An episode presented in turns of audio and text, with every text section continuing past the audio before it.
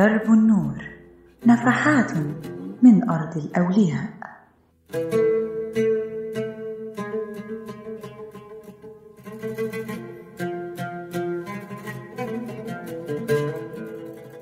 أهلا بكم وحلقة جديدة من برنامجنا درب النور نفحات من أرض الأولياء واللي بنتكلم فيه عن أولياء مصر.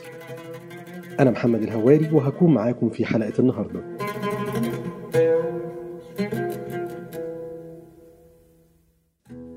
سر إلى طنطا فإنك تقيم بها وتربي أبطالا ورجالا. جملة اتقالت للولي اللي هنتكلم عنه النهاردة.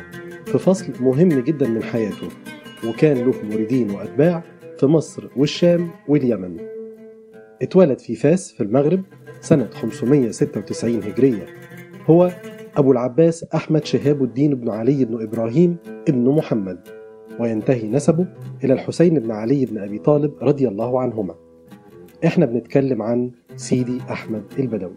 يا النظرة يا سيدي يا شيخ العرب النظرة يا سيدي يا أبا النظرة يا سيدي يا شيخ العرب. فاكر كويس وأنا صغير كنا بنطلع مرة كل سنة مع مجموعة من أصدقاء والدي رحمه الله وكنا بناخد معانا آه، يعني آه، سندوتشات عبارة عن عيش بلدي آه، فيها قطع لحمة وكنا بناخد معانا شربات. وكنا بنروح نعمل زيارة إلى أولياء الله الصالحين في طنطا. كان من ضمنهم سيدي أحمد البدوي والشيخة صباح وغيرها من المقامات الأولياء هناك. ولكن مع الوقت ولما كبرت حاولت أبحث أكتر في سيرة هذا الشيخ وعرفت التالي. قبل ولادته رأت والدته رؤيا وقيل لها أبشري فقد ولدت غلاما ليس كالغلمان. حفظ القرآن في فاس في المغرب وبعد كده انتقل مع والده إلى الحجاز سنة 603 هجرية. اتعلم الفقه على المذهب الشافعي وكمان اتعلم الفروسية وكان شجاع ومقدام. ومش كده وبس ده كان عارف كويس جدا وبيتقن كل فنون القتال وكان بيقاتل بسيفين. الأمر اللي دفع الناس إن هم يسموه بأبو الفتيان.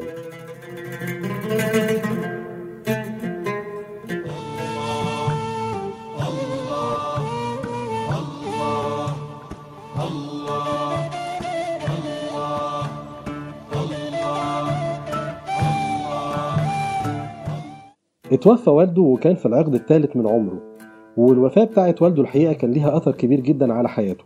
وأصبح شغله الشاغل من وقتها الطريق إلى الله.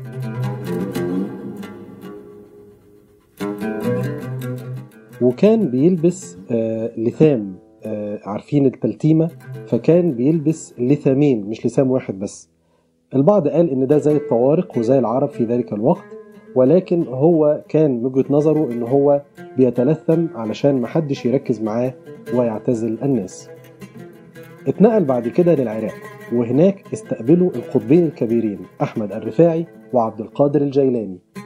وقال له يا أحمد لقد جئناك بمفاتيح العراق واليمن والهند والسند والروم والمشرق والمغرب بأيدينا.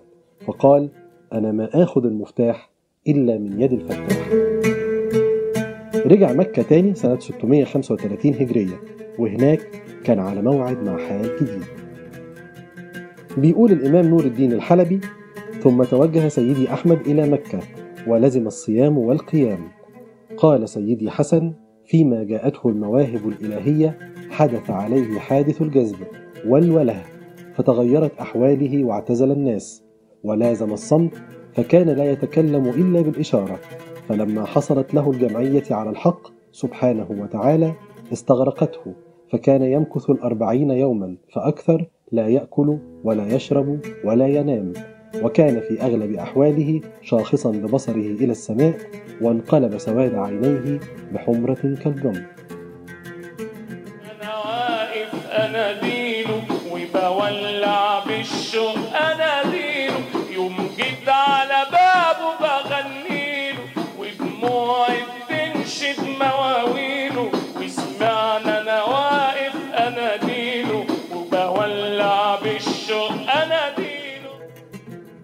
إحدى المرات بيسمع السيد أحمد البدوي قائل يقول سر إلى طنطا فإنك تقيم بها وتربي أبطالا ورجالا.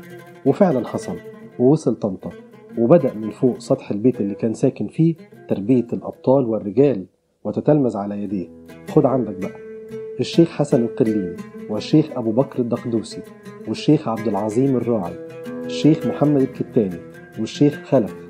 والشيخ علي أبو حبيبة والشيخ سعدون والشيخ أحمد الأباريقي والشيخ علي البريدي والشيخ رمضان الأشعث.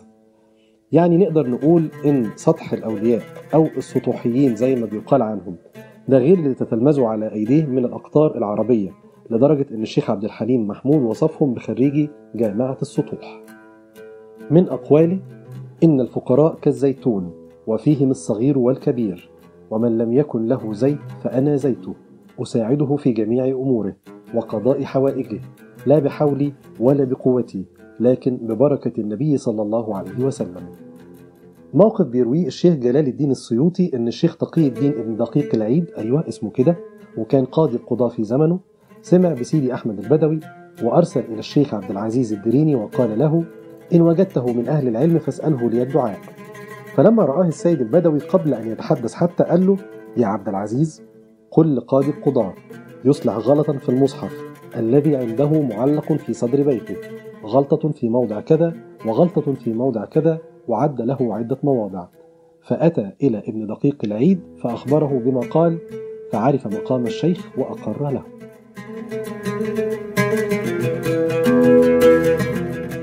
اتخذ السيد البدوي لطريقته راية حمراء وقال لخليفته سيدي عبد العال اعلم أني اخترت هذه الراية الحمراء لنفسي في حياتي ولخلفائي بعد مماتي وهي علامة لمن يمشي على طريقتنا من بعدي.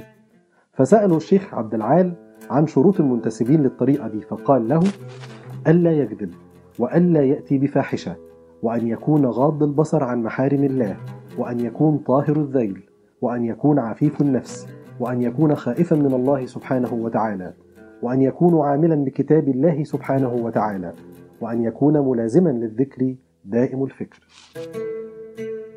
سألوا في مرة سيدي عبد العال عن حقيقة الذكر فقال هو أن يكون بالقلب ولا يكون باللسان فقط فإن الذكر باللسان دون القلب شقشقة. يا عبد العال اذكر الله بقلب حاضر وإياك والغفلة عن الله تعالى فإنها تورث القسوة في القلب.